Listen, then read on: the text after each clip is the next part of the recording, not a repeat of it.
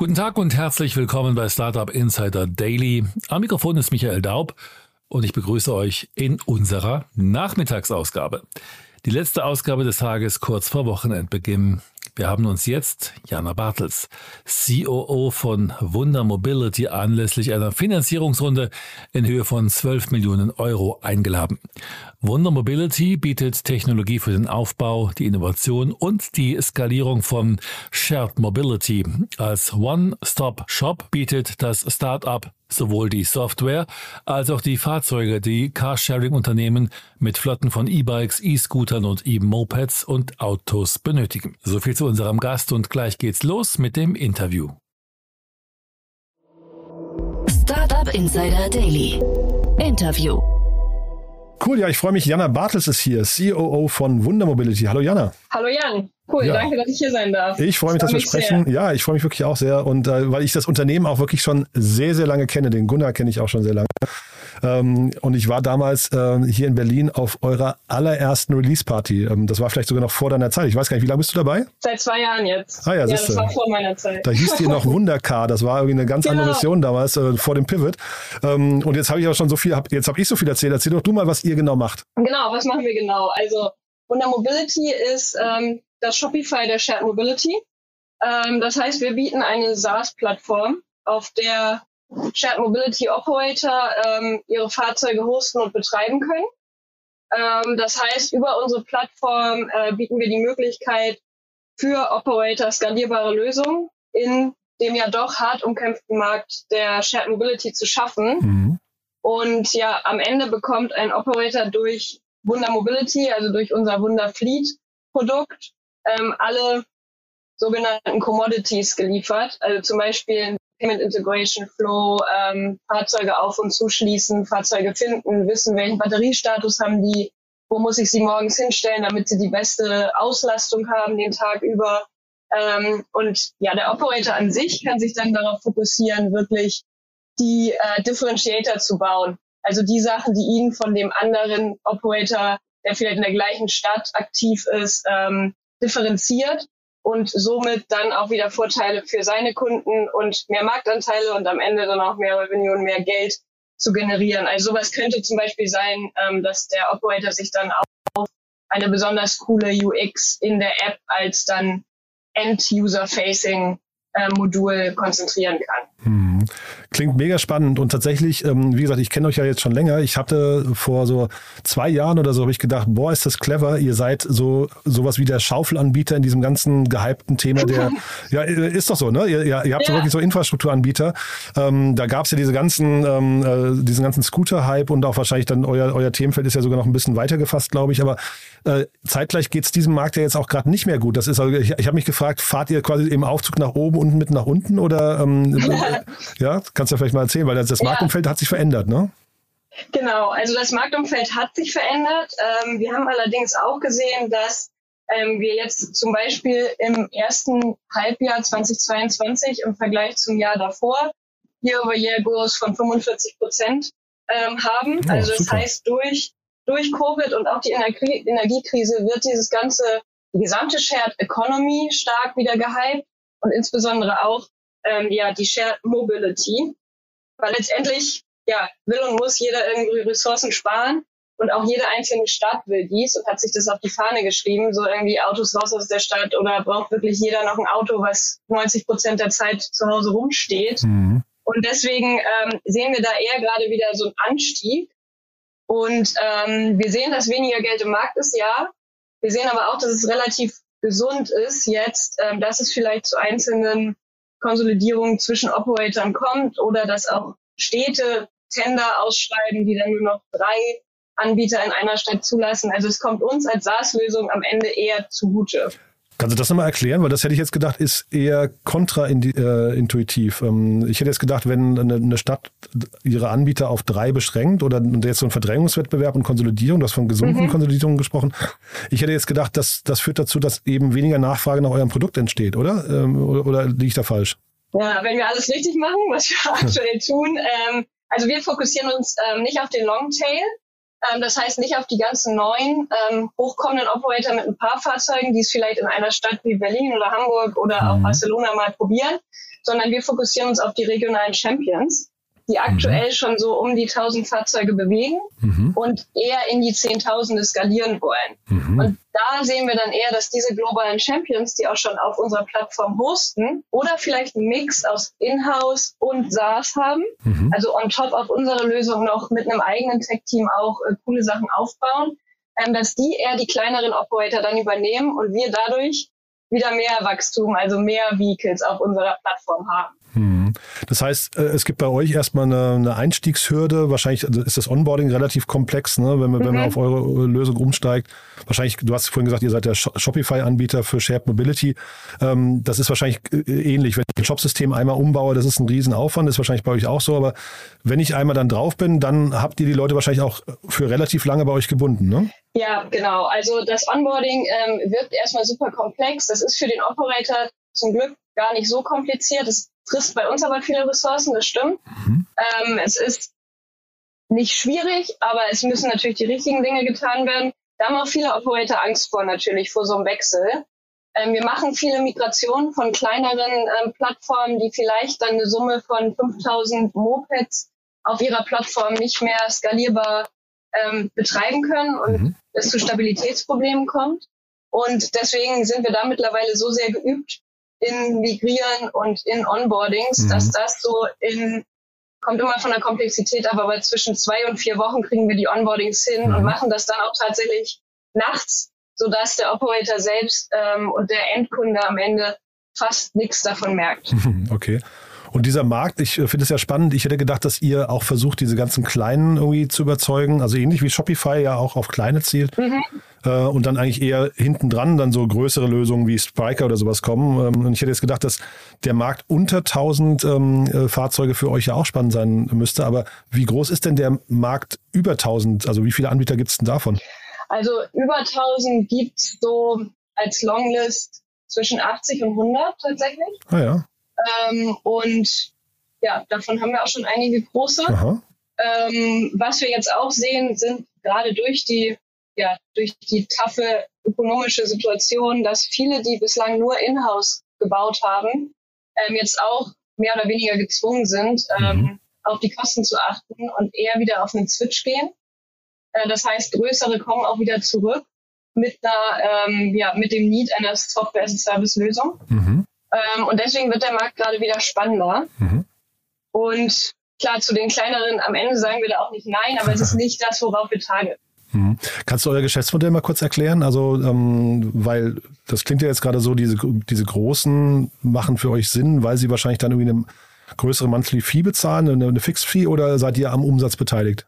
Ähm, nee, genau. Wir haben ein Tiermodell, also Pricing Tiers. Ähm, das heißt, wenn jemand viele Fahrzeuge bei uns hostet, ähm, ist es für uns umso besser, weil wir auch in die Skaleneffekte kommen. Mhm. Und zum Beispiel Kosten wie die Cloud-Kosten, AWS, äh, werden natürlich pro Fahrzeug geringer. Mhm. Das heißt, es wird für uns günstiger und es wird aber am Ende auch für den Operator mit jedem Fahrzeug, was er neu onboardet, günstiger. Mhm. Ähm, wir haben diese Tiers aufgeteilt in Feature-Sets. Das heißt, auch ein kleiner Operator, so ein Newcomer mit vielleicht 50 Fahrzeugen, 50 Fahrrädern zum Beispiel, ähm, der kann bei uns auch zu einem relativ günstigen Preis hosten hat dann aber zum Beispiel nicht die volle Funktionalität an API-Schnittstellen, um dann mit einer eigenen Tech-Truppe noch on top ähm, eigene ähm, Features zu bauen oder eigene Integrationen zu machen, was aber die kleineren auch meistens nicht brauchen. Hm.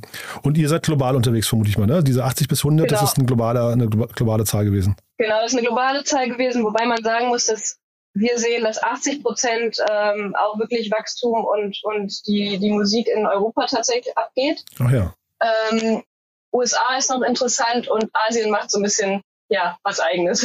okay. da haben wir auch tatsächlich keine Kunden. Also es ist USA, ähm, Europa. Mhm. Und die Kundengruppen, also sagen wir mal so ein Tier Mobility zum Beispiel, die haben ja angefangen mit Scootern, haben dann angefangen, dann haben sie ähm, ähm ich, äh, Coop äh, hieß er, glaube ich, ne, den, den mhm. äh, Rolleranbieter übernommen, äh, machen jetzt dann irgendwie noch äh, Fahrräder, Nextbike, glaube ich, haben sie übernommen ne, und so weiter ja. und so fort. Ähm, sind das dann alles so potenzielle Einsatzgebiete für euch und geht das auch noch weiter bis Richtung Autos oder wo ist bei euch die Grenze? Ja, also das sind potenzielle Einsatzgebiete. Ähm, wir haben mit dem von dir genannten auch einen B2B-Use-Case tatsächlich auf unserer Plattform laufen. Ah ja. Ähm, nicht das, was man jetzt täglich äh, selber an den Scootern benutzt, aber einen einzelnen B2B-Case.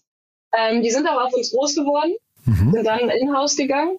Mhm. Ähm, also für uns ist interessant Scooter, Bikes, Mopeds und Autos. Wir mhm. haben einen großen Operator auch in Kopenhagen Green Mobility, die haben eine Flotte von rein elektrischen Fahrzeugen, sind jetzt mittlerweile auch nach Deutschland expandiert.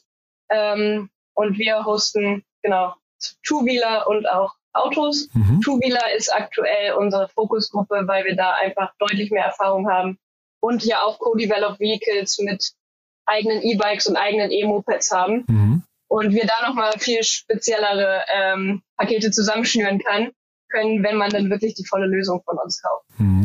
Und es war ja gerade zu lesen, dass Bird sich verabschiedet aus Europa, glaube ich, oder mhm. zumindest aus Deutschland, aber auch aus anderen europäischen Städten zum Teil.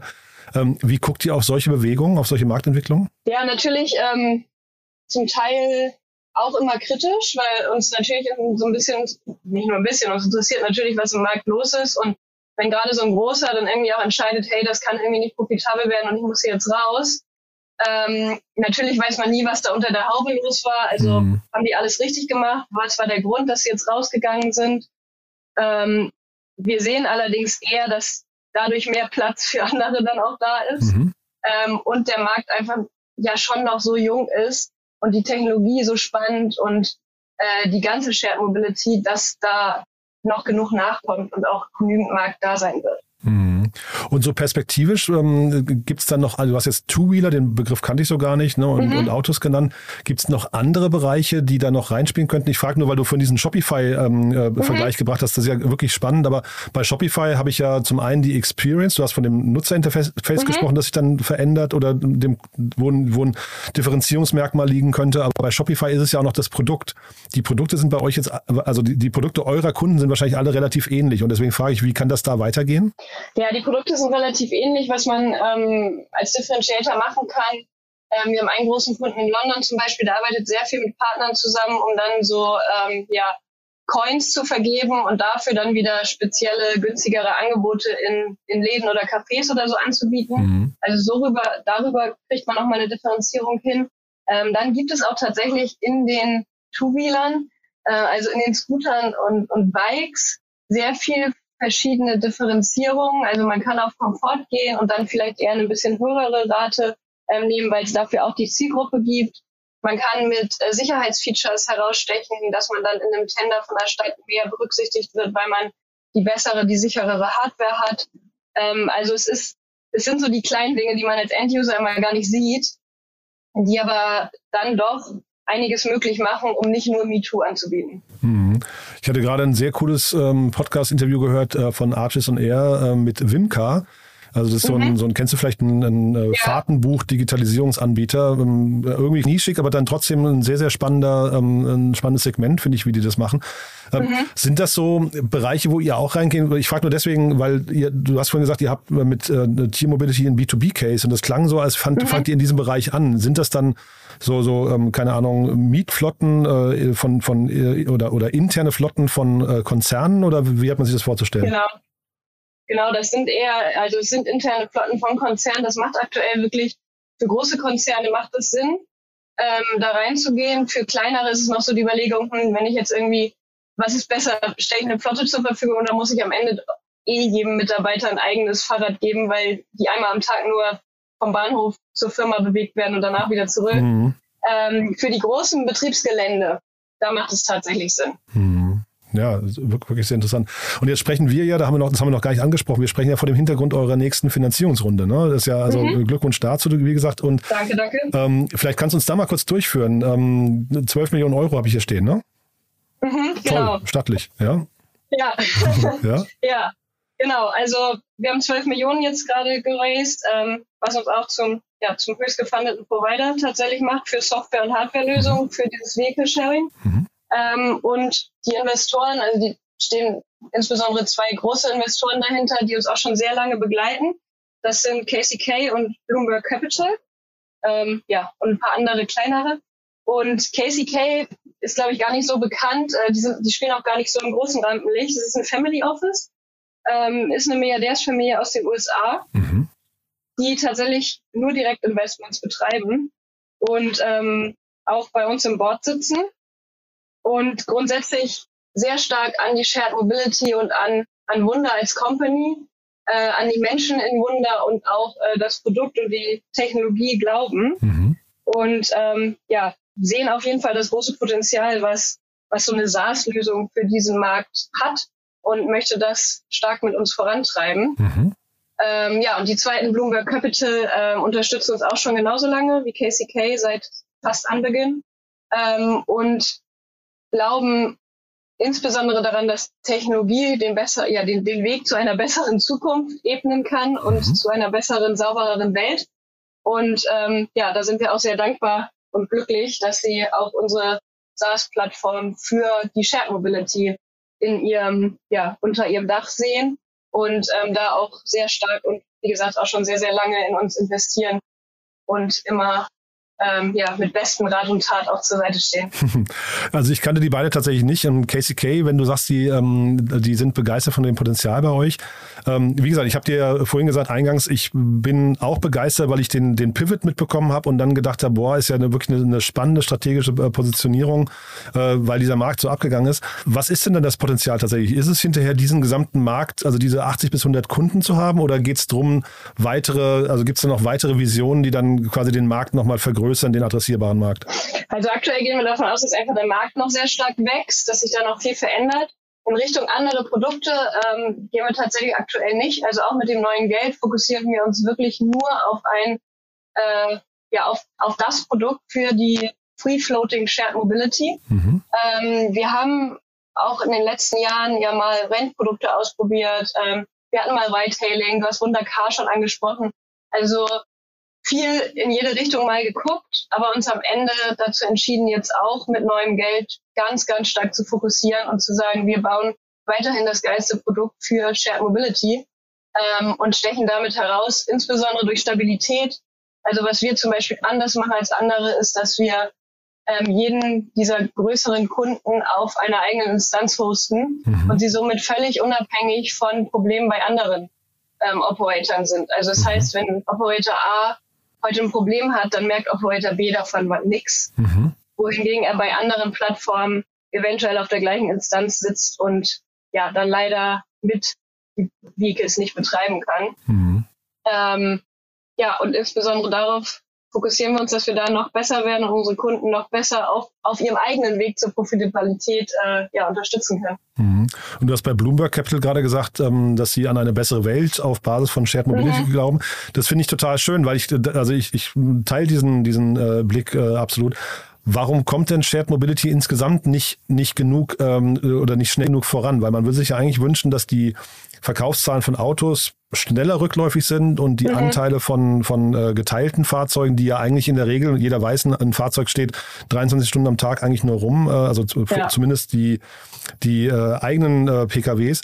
Warum kommt das nicht schneller voran und welche Rolle könntet ihr dabei spielen? Ja, warum kommt das nicht schneller voran? Das ist, ähm, glaube ich, erstmal noch, dass es immer noch sehr stark begrenzt ist auf die großen Städte. Ähm, also sobald man ein bisschen auch aus Hamburg rausgeht, äh, wird es schon echt schwierig mit Shared Mobility. Mhm. Da rutscht man dann sofort in diese Stundentarife, ja. äh, die dafür schon wieder echt teuer sind. Also aktuell, wenn man viel doch ein Fahrzeug benötigt, ähm, weil man sich nicht nur in der Stadt bewegt, ist aktuell Shared Mobility noch tatsächlich relativ teuer. Ähm, das muss sich noch ein bisschen nach unten bewegen. Mhm. Ähm, hoffentlich auch mit unserer Hilfe, indem auch unsere Kunden dann ja, eine bessere Struktur aufstellen können und dadurch auch Kosten sparen und auch das weitergeben können an ihre Endkunden. Mhm. Ähm, ja, und es muss weiterhin dran gearbeitet werden, smarte Lösungen für auch die, die außerstädtischen Bereiche zu schaffen. Ähm, wir konkurrieren ja immer so ein bisschen ähm, mit dem ÖPNV.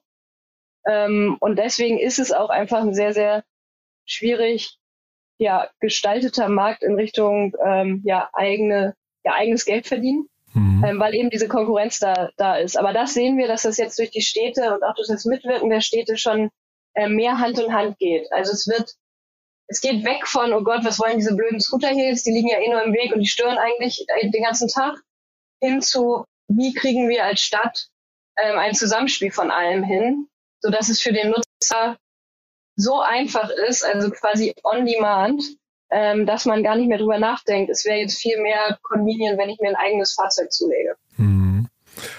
Du hast gerade von den Innenstädten gesprochen. Ähm, hier in Berlin gab es mal Berlkönig und dann gab es ja hier auch dieses ähm, ähm, Ride-Hailing-Infrastrukturanbieter mhm. Door-to-Door, die kennst du wahrscheinlich auch, ne? die, mhm. die ja. so Shuttles angeboten haben oder eine Shuttle-Infrastruktur.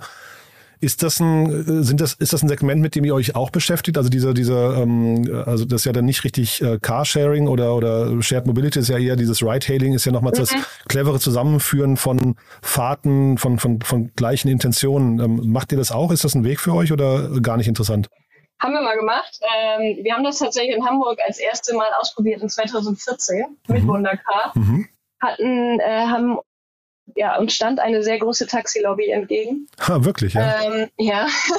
und am Ende ähm, haben wir dann, um zu zeigen, dass das ganze Businessmodell profitabel sein kann und super sinnvoll ist, ähm, sind wir nach Manila gegangen und haben da ähm, ja super gutes Whitehailing aufgebaut, ähm, was total gut funktioniert hat. Die Leute waren happy, sie standen nicht mehr so viel im Stau, ähm, weniger Autos auf den Straßen, äh, im Berufsverkehr war weniger los. Ähm, aber trotzdem wurde es dann am Ende in Deutschland, als wir wieder aus dem Manila-Projekt zurückkamen, ähm, nicht angenommen mhm. und auch nicht ähm, regulatorisch äh, möglich gemacht. Ähm, genau, dass wir dann stark auf die Vehicle Sharing gegangen sind, also Free Floating Vehicle Sharing ähm, und uns ganz von Ride-Hailing oder auch Shuttle, äh, ja, Shuttle verabschiedet haben. Das tut mir total leid. Also ich finde ja diese Taxi-Lobby wirklich, das ist so ein bisschen so das Krebsgeschwür der deutschen Mobilitätswirtschaft, muss ich sagen. Ich darf das sagen, du musst es gar nicht kommentieren, aber das ist wirklich, genau. das ist echt, echt dramatisch, weil das sieht man ja auch bei MyTaxi und so weiter. Es gibt ja sehr viele äh, populäre Beispiele, die einfach da irgendwie ähm, behindert wurden in ihrer Entwicklung und ähm, man kann ja nicht sagen, dass das Taxi, sag mal, so die, die, die Innovations, innovationsstärkste oder am weitesten verbreitete, innovativste Lösung ist, die wir uns mhm. vorstellen können. Ähm, aber okay, das nur als Randnotiz. Dann sag nochmal, wie geht es jetzt mit euch weiter? Was sind jetzt die nächsten Schritte für euch? Ja, was sind die nächsten Schritte? Also wir werden weiter ähm, insbesondere ins Product und Engineering investieren, weil ich, wie ich vorhin schon gesagt habe, wir wollen unsere Kunden ja weiterhin immer mit der besten und zuverlässigsten Plattform ähm, versorgen und legen unseren Fokus weiterhin auf Free Floating Sharing. Also wir werden jetzt nicht mit fünf weiteren Produkten anfangen, ähm, wir werden auch einstellen tatsächlich, mhm. ähm, aber sehr bewusst. Also nicht jetzt, oh, Geld ist da und was könnten wir denn alles irgendwie gebrauchen, sondern ganz bewusst die, ja, die richtigen Leute für die richtigen Positionen heiern. Wie, wie groß seid ihr denn ähm, eigentlich? Wie viele Mitarbeiter habt ihr? Wir sind aktuell zwischen 60 und 70. Mhm. Ähm, genau. Und da ist auch, ja, also da, man wird jetzt nächstes Jahr nicht plötzlich eine Verdopplung sehen, auch mit dem neuen Geld nicht. Es wird ein langsames Wachstum geben und immer dann wenn wir denken, es ist sinnvoll und ähm, ja, effizient dann auch diese Ressourcen einsetzen können. Mhm. Ähm, ja, und wir sind jetzt mit dem neuen Funding mit einer super langen Runway ausgestattet.